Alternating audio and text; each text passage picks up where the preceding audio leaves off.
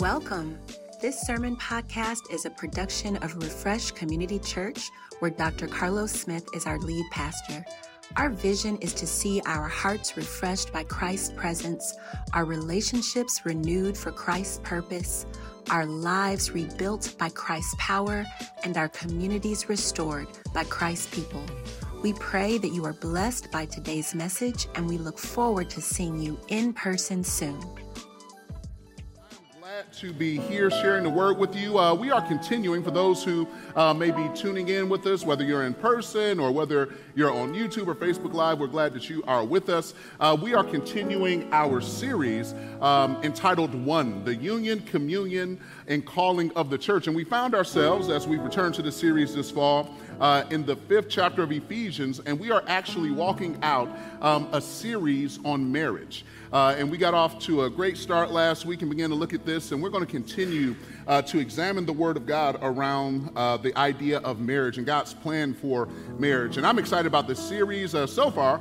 Uh, we planned it to run about eight weeks. We've got some great things uh, planned in addition to sermons. We got some other discussions and things like that to help enrich and pour into marriages because we know, um, contrary to what other folks may tell you, that family and marriage is the backbone of the church and of society and is God's original institution and plan for humanity. Amen?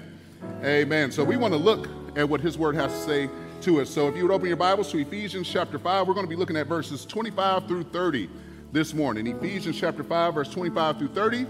And if you are using our Pew Bible, it's on, it's on page 979. And speaking of that Pew Bible, if you need a Bible yourself or know somebody that need one, feel free to take it as our gift to you. And even if you can't find it for whatever reason, it'll be up on the screens for you. And if we would stand together for the reading of God's Word. Ephesians 5, verse 25 through 30. And when you have it, give me an amen. Amen. amen. Hear the word of the Lord. Husbands, love your wives as Christ loved the church and gave himself up for her, that he might sanctify her, having cleansed her by the washing of water with the word, so that he might present the church to himself in splendor, without spot or wrinkle or any such thing, that she might be holy and without blemish. In the same way, husbands should love their wives as their own bodies. He who loves his wife loves himself. For no one ever hated his own flesh, but nourishes it and cherishes it, just as Christ does the church, because we are members of his body. Would you pray with me? Eternal God, our Father, thank you for your word. Thank you for your clear call to husbands and those who would take the mantle of leadership and love in their families. Eternal God, I pray that you would now speak to us, encourage us, God, not just the husbands, but the wives, to the singles, to everyone under hearing. God, we believe that your word is instructive to, to us wherever we are, even when it is specific. God, so we pray that you would speak to our hearts, teach us about your love, your grace for us, and call us to deeper levels of love for one another. It is in Jesus' name that we pray. Amen. Amen. You may have your seats. Last week, I talked to us from the thought, the mystery of marriage. And I sought to uncover for us um, how marriage is rooted in the two flesh or the one flesh union. Um, and that is ultimately a mysterious union that all of humanity has been trying to get its head around for the last however long we've been on earth. Um, but today I want to lift for you the thought the ministry of marriage. The ministry of marriage. I have the privilege um, of teaching uh, at uh, some local uh, schools and seminaries and stuff like that. I teach a couple classes um, over at Covenant and at Missouri Baptist. And so I had the opportunity to hang with students and uh, people who are thinking about ministry, training for ministry. Um, and it's a, it's a joy. It really is, is a privilege um, that I get to actually share uh, with people as they train and think about ministry and discern their calling and things like that. And I was at one of the schools recently, um, and I was hanging with a young man who loved the Lord, full of the Spirit, um, and eager to serve the Lord in ministry. And we had a really good conversation. Um, and he was just really excited about what he believed the Lord was calling him to do. And I just, he was just talking, and it was so encouraging to hear his heart um, for the Lord's work. But as he kept talking, um, I noticed the young man kept saying something, a, a particular phrase. He kept talking to me about his career in ministry. He kept saying my career in ministry and such and such a career in ministry. And he just kept saying career, career, career. Um, and, you know, sometimes, you know, I try not to be one of those people that's overly nitpicky, you know. Um, I know what he meant. He meant that he wanted to give his life to ministry and that, wanted to, want, that, that was the work uh, that he desired to give himself to. But he kept talking, and I finally, at one point, I, I, just felt it wouldn't be a good look on my end if I just didn't help him out with that word career and its connection to the word ministry. I just felt like it wouldn't, I wouldn't be helpful. What am I here for? What am I sitting here for? Um, and so I finally interrupted the young man. I said, um, I said, I said, young man, I'm super glad that you're excited about serving the Lord. Super glad about your heart. Super glad that you're getting further training. I was like, but I just need to press in on something. Ministry is not a career. Ministry is a calling. I, I spent some time with him. I said, There is no ladder to climb. There is no upward mobility. There is no advancement. Frankly, most pastors, contrary to what uh, the media would have you to think, most pastors don't have private jets. Most pastors, I don't have one. Uh, throwing that out there. Most pastors are not driving around in fancy cars. If you must know, I drive a Hyundai. Uh, looking out for the Kia boys right now. But anyway, I. Uh, Need to get a club. Uh, but they've been getting them, boy. Most of us don't ain't driving around in Bugattis and Maseratis. Most of us, most pastors, you need to know this. Most pastors are actually bivocational. Most pastors work, and the truth of the matter is, is that there are many ministers who give their life to a life of service and actually retire without much retirement and don't have much money at all. And so I said, young man, if you're looking for a career, be an accountant. If you want upward mo- mobility, join a company and be an executive. But if you are looking to serve, be in the ministry. And I began to talk to him about how ministry is not about how high you can climb, but it's about how low you are willing to stoop for service. That's what ministry is all about ultimately. And I know you're like, Carlos, I thought this was a sermon about marriage. Well, I told you what the title of the sermon was that this is about the ministry of marriage. and oftentimes I sit with young couples and they are excited and they're telling me about their dreams, their aspirations for their, for their marriage, for their life together. And many times I'm hearing things about romance and companionship and their financial and career and educational goals and how they can support one another. And one of the exercises that I often have them to do is to write out a mission and vision for their marriage. What is, what is the goal that you are shooting for and is it aligned? And I often have them do it separately and bring it back and see if it's aligned. And one of the things that I notice is that very rarely, almost never, does anyone come back and say, My vision for my marriage is that I would serve my spouse. Often it's about what the spouse can do for me, how they want to enjoy one another. And let me be clear, that's, that's important. That, that matters. Romance, companionship, all these things matters. But the essence of marriage is actually meeting another flawed imperfect individual, affirming your love for them, and then affirming a commitment not only to present love, but to future love that will transcend how you feel. And so when we start talking about service, you need to know, and I'm, I'm talking to my folks that are married. If I, the folks that's been married for a while, I ain't telling you nothing you don't know at all. And to the people that are thinking about marriage or might be open to marriage or might be single, I'm trying to help you and let you know that as you begin to look and you begin to connect and you begin to meet people, you need to look at that person. You need to know that the infatuation is going to wear off. The, the infatuation is ultimately going to be gone. And one day you're going to be left with that person and their flaws. And can you look at them and say, I want to minister to you and see you grow and be conformed to the image of God? That's what marriage is about you know, it's, it's, it's, it's a bunch of stuff that we all got to work through. You know, marriage is a, a profoundly exposing thing. I, I, I was jarred by this when I first got married. Like, oh, I legit thought I had it going on. I thought I was all. I mean, she married me. She said yes, right? You know, why wouldn't I'm the, I, you know, I don't struggle with my view of myself, but I found um, experientially um, that marriage, yes, it exposes the areas where you're strong, but it also exposes the areas where you're weak. That marriage, it experience, it exposes ways that you are sinful, that you are selfish. It exposes your true desires, priorities, and values, not only to your spouse, but to yourself. Something else that marriage is exceptionally good at is exposing your unhealed trauma. If, if you haven't dealt with that little boy, with that little girl that lives in your heart often, number one, your attraction is likely going to drive you to someone that's still seeking to address those hurts. But in addition to that, all of those hurts and unhealed places are going to continue to manifest and will sabotage your marriage, and you won't even know why. This is why, when I'm talking to people who are single and looking, um, often tell them, um, you're not even ready to thinking, think about being somebody's spouse unless you have done some therapy by yourself. You not don't don't talk about that you're looking. I mean, you talk about it, but but I'm just trying to tell you, you're going to hurt yourself. That if you have not uncovered and dealt with that inner child, that that little boy, that little girl, and have done some healing, it's going to find its way into your marriage, and it is going to sabotage, and things are going to creep up, and it's going to become a giant game of whack-a-mole involving another person in their heart. I remember when I was in seminary, man. It, it was funny. Uh, you know, it, me and uh, me and Monique, we was going through one of those, pa- uh, you know, one of those just those rough patches where you just ain't vibing. I mean, ain't nothing wrong, nothing crazy happened. Just we just ain't vibing. And you know, of course, in my mind, it's her fault. What is her problem? Um, I, I'm a seminarian. Um, I know Greek and Hebrew. I obviously um, have been sanctified by the Lord. Look at my grades. I've been you know what this woman's problem is. So I went to Covenant. Covenant, um, it offers its seminarians uh, free counseling. They have a counseling center there. And this was my last year of seminary. I had never in my life, at this point, I'm married and been through undergrad, in seminary, getting ready in a year to go on pastor people, had never done intensive therapy, right? And so I was like, huh, all right, I'll give it a shot, see what they're gonna say. What they gonna tell? What they finna tell me?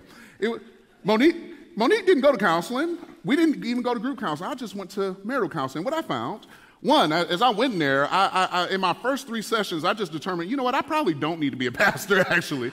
Um, might just need to do this for about another four, five years. I just need to work at McDonald's. Man, stuff started coming up. I was terrified. I was like, man, I'm finna tear some stuff up. But what I also noticed was about three or four sessions in, and it blew my mind how, after me, by myself, going to counseling, how much my wife improved.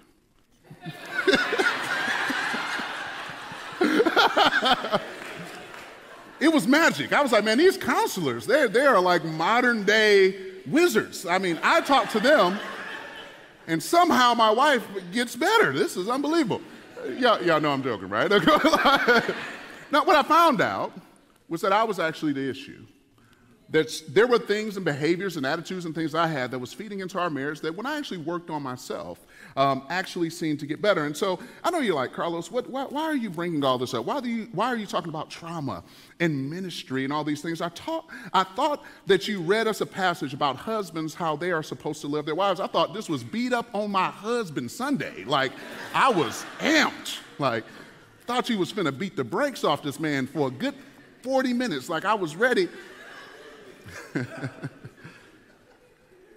And here's the reason why we haven't gotten there yet. Uh, because when we look at the ministry of marriage, what we actually see in the text is that it is actually reciprocal.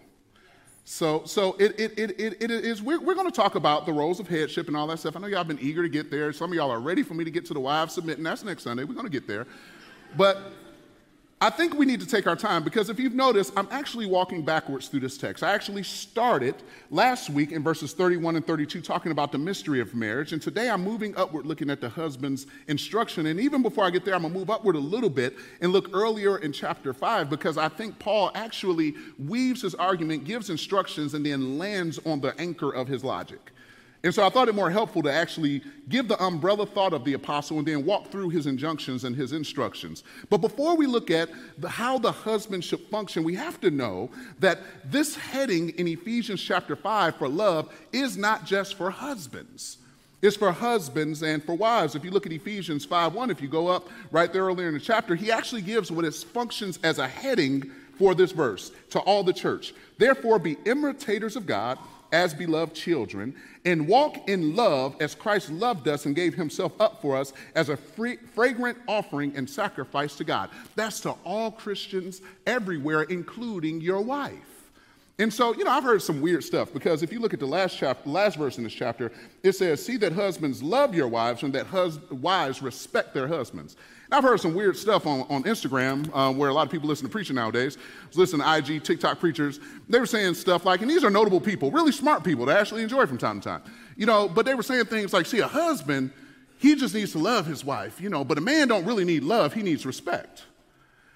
And I was like, huh, wait a minute. I need love, baby. Wait a minute. Like, I want some, I want to be cuddled around this bug too. Like, what you mean? I want some love. And, and so I think that like we, we have taken what Paul is saying and diced it up in these weird ways where we're like, okay, men need this and women need this. And, and you can't really love someone if you don't respect them. And the ultimate show of respect is love. And so they're actually two sides of the same coin. And so, and the last thing that we need as men, especially in an age where manhood, you know, I, I, I get coming against toxic masculinity, but I also think we've, by mistaken, started to target actual masculinity.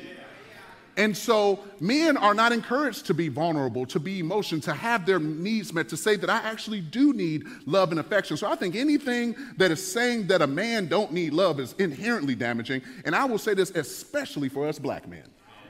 The last thing that those of us who are black men in this country and in this world who have experienced discrimination, um, barbarity, and brutality needs to hear somehow that we are not worthy or don't need love. Can the brother say amen? amen. And so I want to be clear that what happens when we see in the scripture is that these, uh, these injunctions to husbands, to wives, while they are concentrated based on the unique wiring and complementarity of male and female, and we do believe that there's a distinction between male and female, that there are two genders, male and female, and that I'm not going to dive into who cooks the dinner or who, who manages the money. It's not about that, actually. But it is a distinction between men and women that God upholds. And he says, based on how he has made them, there are things that his expressions suitably come through more accurately in head, male headship and masculinity and femininity. Does that make sense? And so, when we see God saying, Husbands, love your wife as Christ loved the church, what we actually see is God is saying, sorry about that. What we actually see is that God is saying to, saying to husbands that you need to be the one who stoops the lowest in the ministry of marriage. If you want to understand male headship, nowhere in the Bible, listen to this, brothers, nowhere in the Bible does it says demonstrate your headship. Every place where it speaks of male headship, and if you look at these verses, it says very clearly, it says, Wives, submit to your own husbands as unto the Lord, because the husband is the head of your wives. But Paul doesn't jump over to verse 25 and says, And now you rule her with an iron fist. Look at what he says. He says, Wives, he is the head. But then when he talks to the head, he says, Your job is to love like Jesus. Now, both love, but husbands, you are the chief servant of your house. You are called to love your wife as Christ loved the church. That means that you give up your life for your wife. This means that you wash her in the word. It means that you nourish, that you cherish her, that you pour into her. In other words, you become like Jesus, who is the chief servant, the second person of the Trinity, God over everything, who says, I did not come to be served, but to serve and to give my life as a ransom for many. If Jesus washed feet, who are are you not to wash the feet of your bride? And so, when we see this injunction, it's Paul saying, brothers, you are to exemplify the husband's headship and role. It's like Jesus. It's never used to please and serve himself, but to please and serve his family. It's never used and done for, per- for personal purposes in order to lord over or to manipulate or harm your spouse, but it's, to do, it's used to model the loving headship of Jesus. Now, I know um, there may be some sisters that's like, look, I don't like this idea that a man is my head. And I get it. I, I get those who may say that. Um, but the reason why we said that, we say that and may feel that way, is because many of us have not experienced Jesus like headship, where it's actually sacrificial and self giving love. What we often have experienced is self serving love. And so, even the idea that someone can love us this way, it causes a dissonance that many of us can't get over. Before you reject that, I, I would actually encourage you that when we think about this idea, I, I, I, just, and I say this, you know, I do marriage counseling sometimes, and I, I've sat and I've just seen people like bristle at this idea, but I don't know what woman wouldn't want a man who loves them, who serves them, and is willing to take a bullet for them like Jesus takes for his bride. And so I would encourage you not to, not to push back. And now I can understand the skepticism because it's not that many out here, but I believe that what God lays out here for husbands is not to harm, but to help the wives and the families to flourish, not to oppress and to harm. And so when we look at this, I think we see a few ideas about how the ministry of marriage should work. Now, again, I want to say it again. I believe it's reciprocated, man and female, in many ways, but it's exemplified by the husband as the head. And that headship is the chief servant and the chief one responsible for the temperature in the home. And the first thing I think we see here in the text is that we see this foundation of the ministry of marriage. Just in verse 25. Look at what Paul says Husbands, love your wives as Christ loved the church. Paul, in talking to the head of the household, is super concerned with him doing one thing loving his wife. Verse 25, husbands, love your wives. Verse 28, in the same way, husbands ought to or should love their wives. Verse 33, he says it again. However, let each one of you love your wives as himself. Three times, he says to men, love your wife. And listen, man, look, when it's going well, ain't this the easiest commandment ever? When things are going well, when y'all vibing, when y'all feeling each other, when she looking how you want her to look, when things are happening the way you want them to happen, when she treating you the way you want to be treated, when she doing all the things that she like, when she cooking you the stuff that you like, when she's calling you her king and, and posting you on her IG and she like y'all on y'all caking up on social media. I mean, I love to see that. I love to see couples like caking in the comments and you know, and it's like, wow, they're sitting next to each other, caking in the comments on Facebook. This is unbelievable. They must really be in love. Sometimes. Sometimes. Depends. I don't get in all that. I just like it and keep moving. I even give it a heart and keep moving and just pray that it's not a cover for what's happening at home. but it's easy to do when conflict is low and attraction is high. But this injunction gets much more difficult when we don't feel the love anymore. That's when this injunction becomes difficult because let, let, let me be honest, I know there are some brothers who are listening to me right now who were terrified when I read this scripture because you are like, Carlos, let me keep it all the way funky with you, bro. I do not love her anymore. I haven't loved her in years. Now, listen, some, some guys may say that because their eye is wandering. Some guys may say that because there's another woman who have, who have grasped their gaze and they're looking away, but that isn't everybody. I don't even know. I hope it ain't even most guys. For some people, it may be that the infatuation has wore off. For some, it may be not even that infatuation has worn off, but for you, it may actually be that for whatever reason, your tank is empty. You know, I often equate love and relationships to a bank account. And you can make withdrawals as long as there's money in there. But if you keep making withdrawals and there are not enough deposits, eventually you're going to overdraw. Eventually, you're going to be in the red. Eventually, the card is going to decline. And what some of y'all are saying right now is like, Carlos, I want to love my spouse. And let's just be honest, it ain't just the brothers, it's some of the sisters in here. And you're saying, I want to love them, but the card is declining. It is insufficient funds. There is nothing left in the bank. How do I do this? That's a valid question. And listen, I wish I had like a I wish I had a silver bullet to give you. I wish I could say one thing or quote the right scripture that would fix it because this is real. This is real and it is it is we live in it, we experience it. But I just want to help you with one thing that I think can lead to uh, progress in this area. I had a pastor once tell me, sometimes all you want in the pulpit, you're just trying to get base hits. Like sometimes you just need progress. Sometimes you just need to move forward. I want to try to help you move forward a little bit. And I want to start with your definition of love. Because what we often mean when we say love, it may not just be infatuation, but it is a feeling. It's a warm fuzzy. And when we say we don't love her no more, that means when she walks in, I don't get butterflies no more.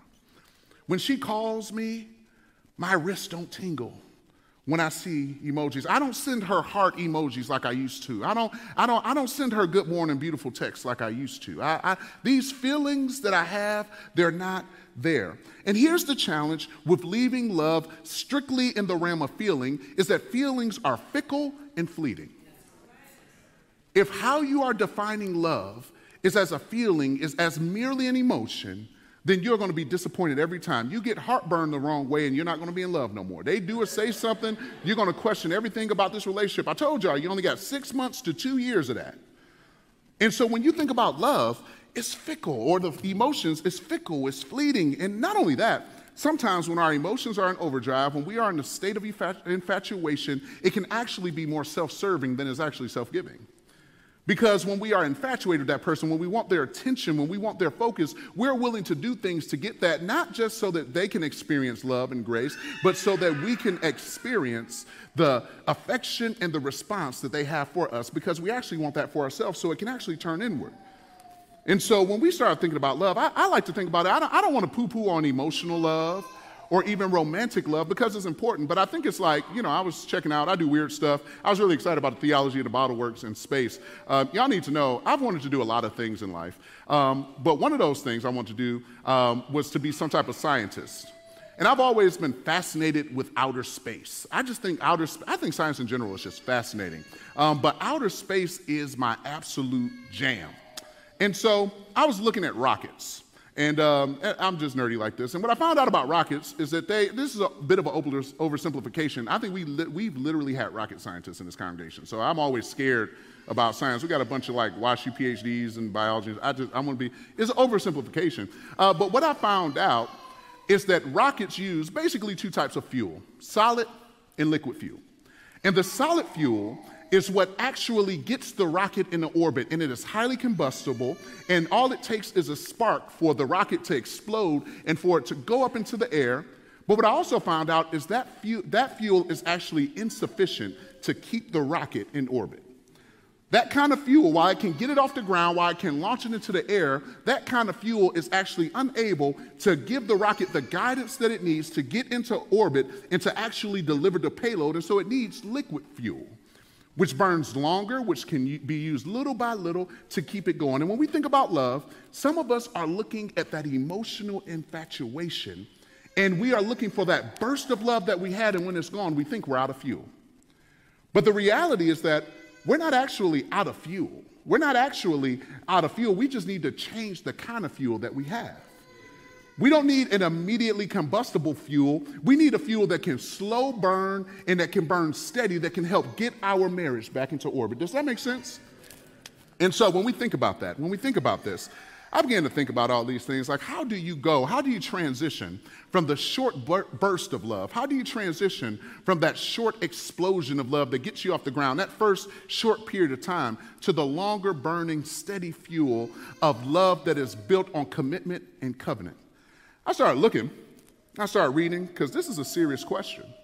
This is a question that is plagued people and people have wrestled with for years, and philosophers and ministers have wrestled with. And I just found one consistent answer to this question is that you have to allow your actions to lead your affections. I, I, everybody that I read, everything that I checked, every philosopher, whether they were old or whether they were new, every single one of them said, at the end of the day, sometimes your actions have to go where your feelings have either left or are not ready to go. Now I know some of y'all are like, Carlos, that sounds like faking it till you make it. That's not what I'm saying because if you married, you already made it. You ain't faking nothing at this point. You, you in there. Ain't nothing fake about it. If that was a legit license and you signed the stuff and y'all stood up there, some of y'all spent tens of thousands of dollars on me, you ain't faking nothing. You in there.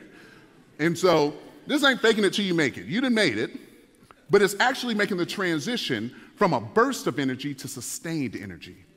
It's going from merely emotional, passionate, romantic love, which is dope when it's there, to a steady, sustainable love. And sometimes, in order to get there, your actions have to precede your affections. Or if your affections have just left, you got to move your actions just to get there you know, sometimes, something I've been very open about, and to be honest, I'm open about it not because I'm in any way trying to brag on myself, um, but it's because of accountability. Um, so I've been very open about the fact that I've been trying to get my weight un- under control and exercise and lose weight and all this stuff.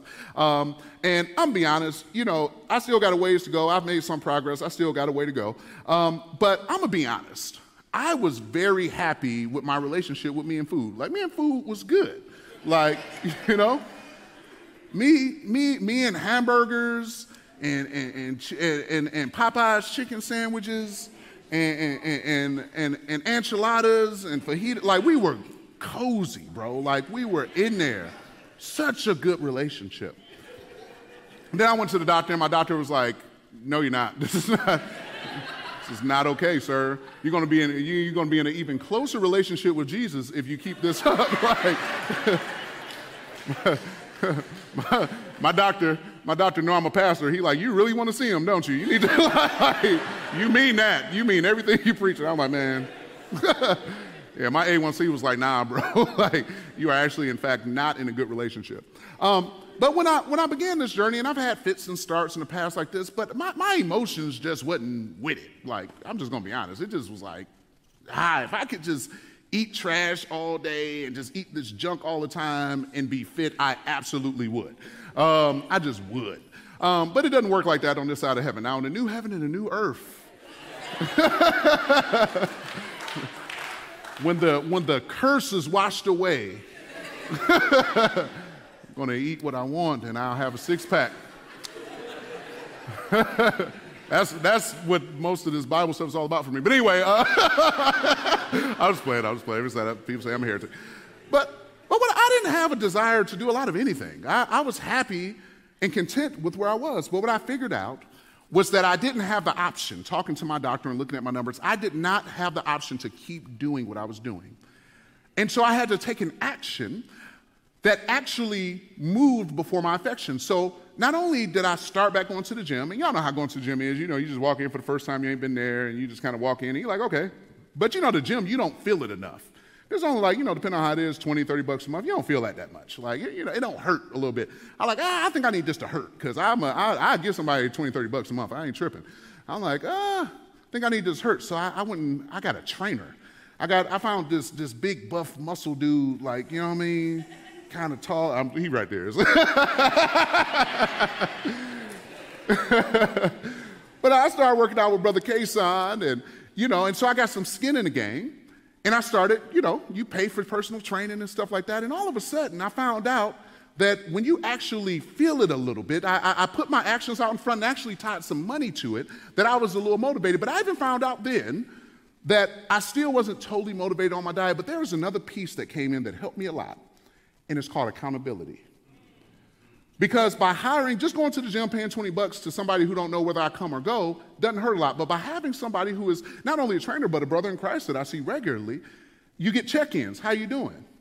What, what, I, I, saw your Facebook, and it looked like you was, you was uh, over at, uh, over at uh, Five Guys. What was you doing there? What was, uh? I'm like, I was evangelizing. What do you think I was doing there? I'm spreading the gospel. People... People at Shake Shack need Jesus too. but what I found was that I had to let my emotions go first, and now I'm at a place where it's like I actually look forward to exercise, and I actually look forward to eating well, and not only putting some skin in the game and putting a little bit of money to feel a little rough, but also getting some accountability help to shape my emotions so that I actually look forward to eating well, exercise, and slowly but surely some progress is being made. Here's what I'm saying. You may feel like I am just not in love anymore, but child of God, I just want to tell you, you are in a covenant before God and before his people. And so somehow or some way, your, your emotions is going to have to follow where God and your heart already promised to go.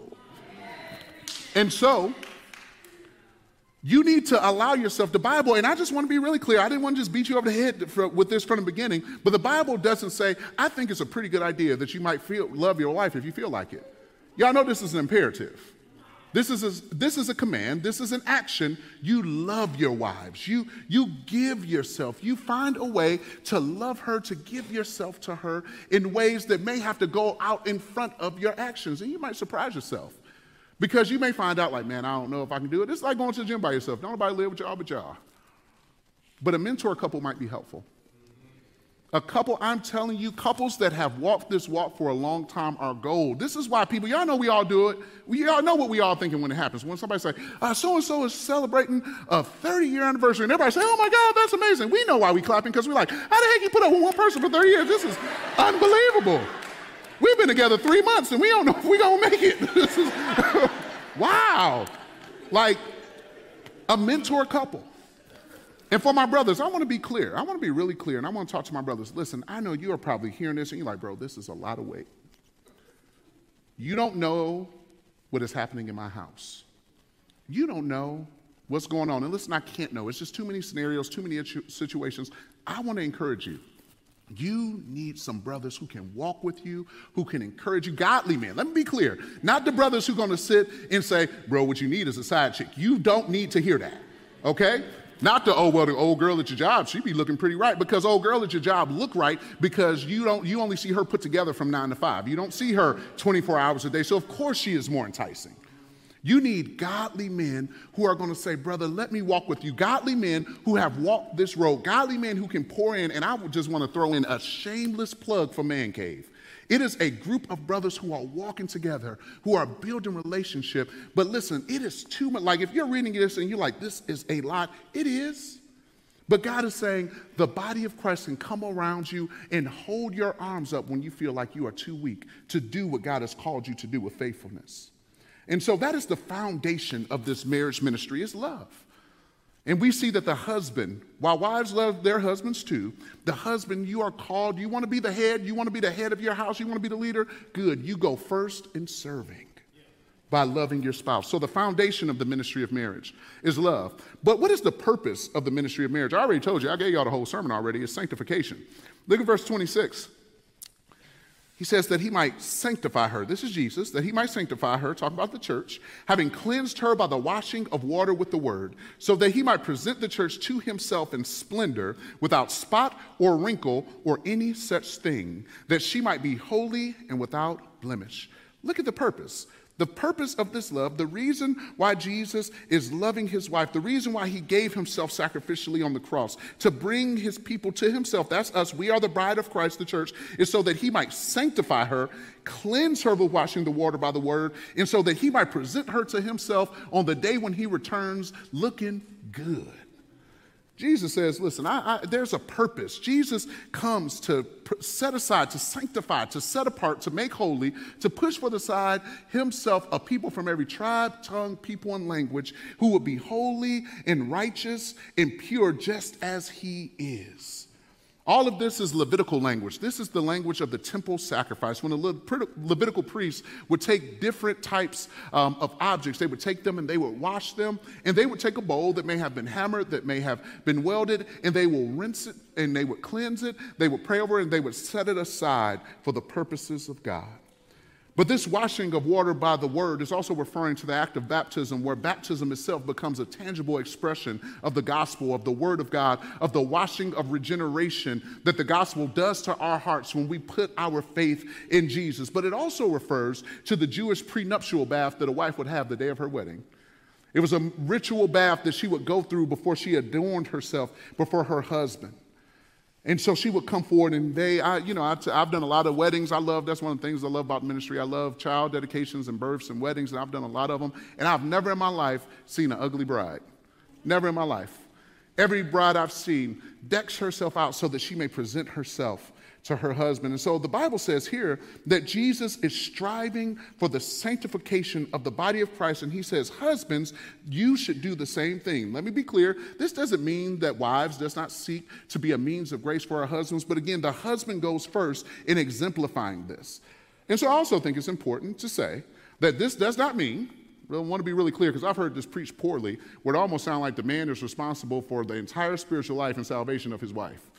And that is just not what this text is saying. Okay, because just like the bride of Christ, the church, we do rebel against Jesus and walk away from Jesus and apostatize, so can your spouse. And so I don't want to. I don't want brothers to feel a weight that I don't think this text is intending for you to see. Um, you're not responsible for the whole of her life, but brothers, we are called as the leaders in our house to go forth in service to model a pursuit of Jesus and to be a means of grace and sanctification for our wives. And so I've been talking to brothers for a while. I want to talk to the sisters for a while because I don't want you to get bored. Uh, so, since y'all here, I got a question for you. Because the picture here is that Jesus is sanctifying his bride, that he is washing her, that she is regenerating her, that she is cleansing her, um, and that husbands should do the same. But Paul assumes something in this picture, this parable that he gives, and it's that the bride of Christ, the church, is responding to the husband. And so the question that I want to ask you is Are you responding to your husband who may be trying to wash you in the word, who may be seeking to be a means of grace? Do you view your husband as a means of grace? Do you actually, when you see your husband, when you see the man that God has given to you, do you view him as a blessing and as a means and a mechanism to grow you up into Christ?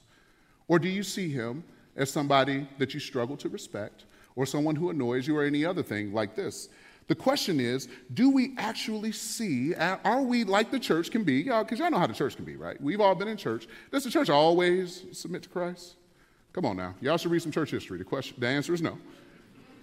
Does the church always cooperate with Jesus to be washed in the water? The, the answer is no. And so when we talk about the husband functioning as a means of grace for the wife, the challenge becomes, and I'm kind of getting into my message for last week, are you able to respond and allow your husband to do those things? Because the truth of the matter is, I, have heard some sisters say, well, I don't submit because he ain't like Jesus. Let, look, look, look. I, I understand, I understand, but I want to be clear that this is a similitude, that he should be like Jesus, not Jesus. Be- because sometimes, to my sisters, you know, I love y'all to life, love you to life, but some of us let ourselves off the hook and we say, well, he ain't Jesus. He, he ain't Jesus. The Bible doesn't say he has to be Jesus, that he is striving to set an example like Jesus.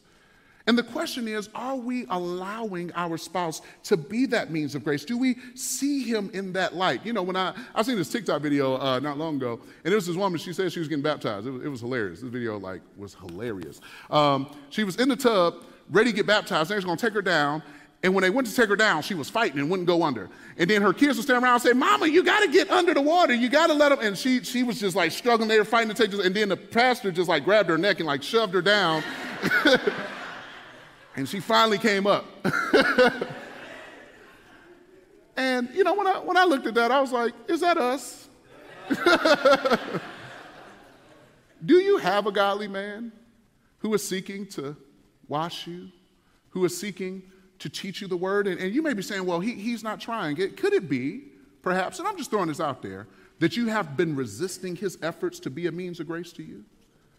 Could it be that when he has sought to lead the house and sought to be the man that God has called him to be, you have fought and resisted him? And now, and I'm not saying this right, but maybe he has just finally got tired and given up because you will not, you are resisting the means of grace that God has called him to be. Yes, you're supposed to be means of grace in one another's life, but he is called towards that. And I know some of y'all are like, y'all are asking a real question. I can hear you. Okay. Carlos, what, what if my spouse doesn't believe? What if my husband is not a believer? How is he supposed to be a means of grace to me? Carlos, what if my wife is not a believer? How is she supposed to be a means of grace? And this is something that I wrestle with, something that I thought about a lot. And what I noticed as I just kept staring at this text is that nothing in this text stops us from loving our spouses as Christ loves the church.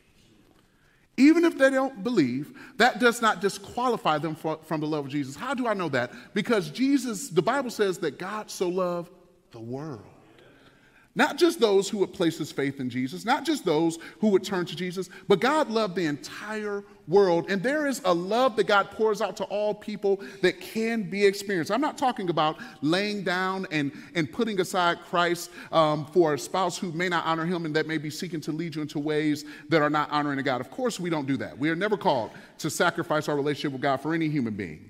And at the same time, there's nothing that stops us from loving as Christ loves the church. And so, you know, as we think about this, and we think about what it means to love as Christ loved church for my singles, um, this gives you something to think about. Because for my brothers, this responsibility, this headship, it ain't for you to try to manipulate her into doing what you want her to do because I'm the head of the church or I'm the head of the house. I'm the man in this house. That ain't, that ain't what Jesus says. Jesus said, I'm the man in this house, and he went and died on the earth that he made, on wood that he created, by people that he fashioned out of dust. Headship is not about you getting your way. Headship is about you finding a bride, saying that I value her so much that I'm willing to lay down my life for her. And I'm so bought into seeing her conform to the image of Christ that I'm willing to be a means of grace that even when I see the things that are broken, the things that are fallen, the things that are ugly, that I'm saying yes to that so that I can see her when it's all said and done look more like Jesus. And my sisters, you are saying the same thing to him. And not only that, not only that, when we start thinking about our sisters who are dating, who are considered, you know, some singles, they're, they're single and they're good, and that's fine. But some are looking, are dating. You need to ask yourself can this person be a means of grace to me? Not just do they look good, they might look good for now. But can this person pour into me and help me to become the man, the woman that God is calling me to be? Sisters, when you're looking for a brother, and I'm gonna just throw this out there for free, if you are dragging them to church now, prepare to drag them for the rest of your life. Now, God might do a miracle. He can do that, and people get saved. You hear about spouses getting saved all the time. But if you start dragging them, just go for brothers too. I've said this before, I'll say it again dating is not evangelism. If they need Jesus, share Jesus and keep it pushing. But if you're looking at a husband, is, is, this somebody that you can submit to their leadership, to their guidance, that's willing to be an example, that's giving you something worth following, that looks something like Jesus? And not just because you want a warm body in the bed with you? You see, when we start thinking about the ministry of marriage, it's not about primarily getting our needs met, it's about pouring out for the other. And so, we see in this text the foundation of this ministry of marriage is love. We see that the purpose of this ministry of marriage is sanctification, but we also see the full circle of this ministry of marriage. Look at verse 28. Bible says, in the same way, husbands should love their wives as their own bodies. He who loves his wife loves himself. No one has ever hated his own flesh, but he nourishes it and cherishes it. Paul is going back to the one flesh union of Genesis 2:24, where we love and we cherish, where the two become one flesh. And we might be like, man, listen, this sounds a little selfish. You telling me that Jesus just loved him because he loved himself? I should love my spouse because I just love myself? This sounds really, really selfish. Um, but y'all got to remember that the Bible, again, marriage is just an amplification of all of the things that God calls us to as Christians. That's all marriage is. And think about what, the, what, what God calls us to in the book of Leviticus. You shall love your neighbor as what? As yourself. And so if you love your neighbor as yourself, Martin Luther said, Who is your closest neighbor? Your spouse. And so when we talk about loving one another as ourselves, we see this full circle coming back that when I love and pour into my spouse, I am loving and pouring into myself. What is the big takeaway from this? Listen to me really good, and I'm saying this to the folks that are struggling in their marriage your spouse is not your enemy. I'm to say it one more time. Your spouse is not your enemy. You have an enemy. Remember what Paul is going to say in the next chapter. We wrestle not against flesh and blood, but against principalities and powers and rulers of darkness in heavenly places. And some of us have been so hurt, and I get it. You've been hurt, you've been wounded, but contrary to what you have seen, your ultimate enemy is not your spouse. Your enemy is the enemy. And unfortunately, so many of our marriages are struggling because we are wounding one another with friendly fire. And I get it because we think they've hurt them and we start playing the tit for tat game. You hurt me, so I'm gonna hurt you. You overdrew my account, I'm gonna overdraw your account. You made me feel bad, I'm gonna make you feel bad. And so we begin to go back and forth and we think we are hurting ourselves, but all we are doing is slowly bleeding out our own flesh. We are one flesh. We see this, we experience this with our kids, right? Even when we don't feel like it. Nobody feels like getting up, like feeding a baby at 3 a.m. But we do it because for us, we can see that one flesh more union. Even though we don't feel like it, we do it because we know there's a covenant to do it. And what the Bible is trying to remind us that that one flesh union is actually closer with your spouse than it is with your own child. And so, if you can covenant with your child to do things that you don't feel like, you can also do the same for the one that you are saying is your enemy. Listen, don't let the enemy lie to you and have you fighting each other because what you're going to ultimately do is wound yourself. I've not talked to anyone who have said that, you know, uh, we were struggling in our marriage and all we did was go back and forth, tit for tat, and that solved all our problems. And here we are, better today. We made it 40 years because we went back and forth and we got even. We've never heard that. And yet we do it, right? And so what should we do instead? How do we, how do we think about this? How, how do we consider this? The Bible says that we don't fight ourselves, we don't harm ourselves. When we see people that harm themselves, we actually seek to get them help because that tells us that something is going on. And so we don't seek to continue with that. We seek to help. What is happening when we are hurting ourselves, when we are harming ourselves? Oftentimes, what we're doing is we're trying to find some way to alleviate the pain and we don't know how. And so we get desperate. You know, I had a, a, job that I, that I loved, um, actually, outside of ministry, and it really was ministry, um, but it was the favorite job I ever had. I actually worked in juvenile detention for three years through college, um, and I worked with young men uh, who had done all kinds of stuff and were incarcerated.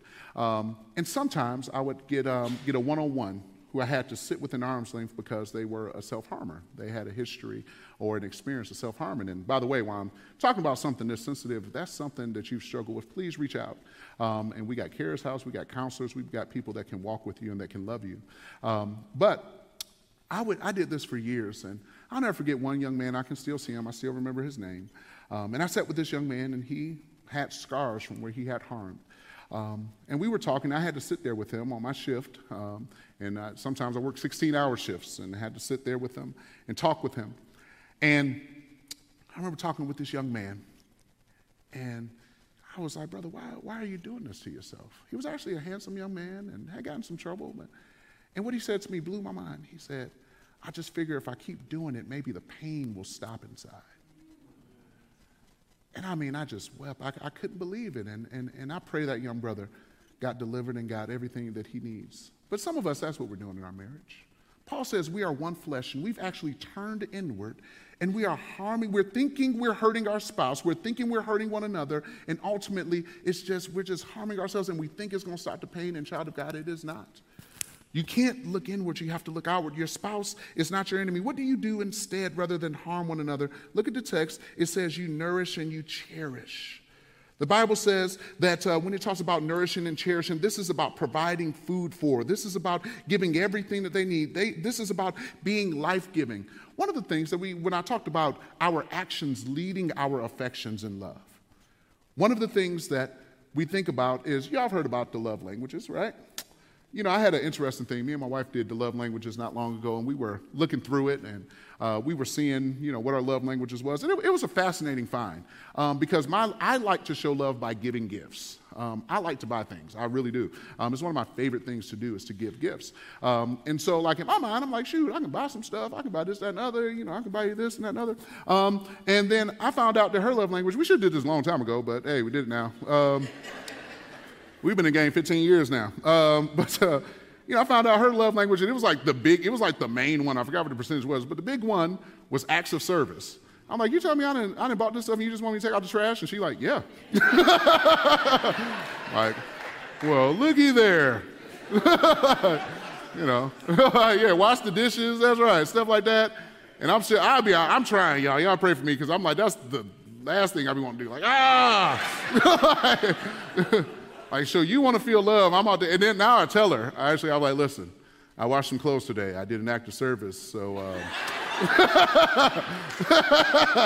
just want you to know that you've been served. And, uh, like, you know, did an act of service. And, uh, you know, that's one load of clothes that you don't have to do. Like, you know, uh, took a lot out of me. I'm to take a nap now. but some of, some of this nourishing one another, it, it isn't as complex or deep or spiritual as it seems. Sometimes, uh, like families, sometimes our spouses' account, their, their, their, their, their love meter, if you will, is just empty. I want to encourage you to find ways to pour in and to do so, and to pour in and to edify one another because in doing so, you will just love and edify yourself. And so, why do we do this? We do it because of the standard of marriage. It's Jesus. Jesus does this for the church. We are members of his body. He not only saved us, he not only called us to himself, he pours into us, he sustains us, he nourishes us, and he didn't do it just because he felt like it. He did it because he loves us. He chose to love us, people of God. And so here's what I want to put before us, and here's what I want to ask us Can you choose again to love your spouse? It's got to be a choice. It's really the same question in some ways. Last week when I said, hey, can you start, can you start the meter from zero again? It's the same thing. Can you choose to love again? Y'all, y'all know Jesus didn't feel like going to the cross. He prayed until he sweat great drops of blood in Gethsemane. That God would take the cup from him. But finally, he yielded his will to God's will. And that's where some of us are. Some of us are sweating great drops of blood because we want out of this marriage. And yes, there are reasons when a covenant is broken, things like adultery and abandonment and, of, of, and abuse, but those things haven't happened. And you're still like, I'm white knuckling it, man. And so I want to put before us can you choose? I know it hurts. I know it's difficult. I know there's challenges. That's why I said you're going to need community. Can you choose to love your husband again? And so to help with that, I told you each week I'm going to have some discussion questions for our couples and for our singles to take home, to discuss, to talk about. I would encourage you to think about it on your own, consider it, then talk to your spouse, or if you're single, talk to your friends about. But talk about it. I, I actually encourage you to do it if you can. Do it today or close to the day while these things and these thoughts are fresh in your mind. And these questions are not even specific for, even if you have a spouse that's not a believer, you can still talk about these questions, or have friends that are unbelievers, you can still talk about these questions. So, my first question that I have for our couples for you to discuss tonight for your assignment, your homework share with your spouse all of the ways that they have served you and loved you well. Be as exhaustive as possible. Go all in. Thank and affirm them. I want you to make a list. I want you to give them everything that, they, that you got. Think of every single way. Be as exhaustive as you can. And then I want you to share one way, just one. You hear the contrast? One way that they can better serve and love you now and why that is important to you that they do so. So share with your spouse all the ways that they have served and loved you well. Be as exhaustive as possible. Thank and affirm them for it. And then share just one way that they can better serve and love you and why that is important to you. The questions are on the screen, but they're also in the app. If you go under the um, in the Church Center app, you click on Hanley Road, click on this Sunday. If you go under this Sunday, you'll see the discussion questions right there. You also see the sermon points if you missed anything. The other question that I have is for our singles. And you can be single and looking, you can be single and content and not looking. But here's the question for our singles think of at least one person that has been a means of grace to you in your life. And if it's more, you are blessed and you can do this as many times as you want. Reach out, thank, and affirm them for specific ways that they have encouraged and supported you. You know, for our singles, remember I told you that marriage is just an amplification of what should happen in the body of Christ. For our singles, when we think about this sanctification, we experience it in the community of Christ. So, this is why I'm asking you to turn outward towards your community. So, to experience the sanctification, you actually don't have to have a spouse. You can turn to your community. So, reach out, think and affirm your friend how to have encouraged and supported you. And then ask them in what ways they need to be supported and encouraged in this season. So, think of at least one person that has been a means of grace to you in your life. Reach out, thank, and affirm them for the specific ways that they have encouraged and supported you. Now, ask them in what ways they feel they need to be supported and encouraged during this season. But my prayer is that husbands, as we go forward in leadership, that we will be the first to serve. And that wives, we would also serve our husbands, but that we will respond to the men that God has put in our lives with grace, honor, and respect as they seek to model Jesus for us. Let me pray for us. Eternal God, our Father, we thank you and we praise you for this beautiful picture of your love for your people called marriage. Father, there's a lot to take in, there's a lot of weight that's on us, there's a lot of things to wrestle with, a lot of things to think about. Dear God, I pray that we would not despair. God, I pray for those who may be in a marriage or in, in, our, in a really sweet spot right now. God, we thank you for that. We thank you for those that are in a place where they're being refreshed and renewed and experience joy and connection in their marriage, God, we thank you for that. Father, I pray that you would help them to dig deeper and to go further in that. And I pray that that season would last as long as possible. God, I also pray for those who may be struggling in their marriage. God, who may be at a place where they don't know if they can make it. Father, I pray that you would lift their hands up that you would encourage them, that you would put community and accountability around them with people that love them, with couples that are experienced, that can walk with them. Father, and I even pray for those who are just kind of complacent in their marriage. It isn't terrible. It isn't great either. It just kind of is. They're just kind of there. They're just kind of hanging out. God, I pray that you would reignite a spark for those couples. That God, that they would experience, uh, that they would experience passion and romance again, but that God, their love and their service for one another would go to another level. Eternal God, this is a great mystery that we all enter into the one flesh union with Jesus. Father, I pray that all of us, regardless of our station in life, that we would keep our eyes focused on Jesus, that we may know you, that we may understand you, that we may, whether single or married, wherever we are, may be conformed to your image. It is in Jesus' name that we pray. Amen. Amen. Thanks for listening to our podcast. We pray this message has impacted you in a meaningful way. If you want to know more about how Jesus can change your life, we would love to connect with you further. Send an email to hello at refreshcommunity.church or come visit us at 829 North Hanley Road in University City, Missouri. Be sure to subscribe and share the podcast with your friends. Thanks for listening and see you next time.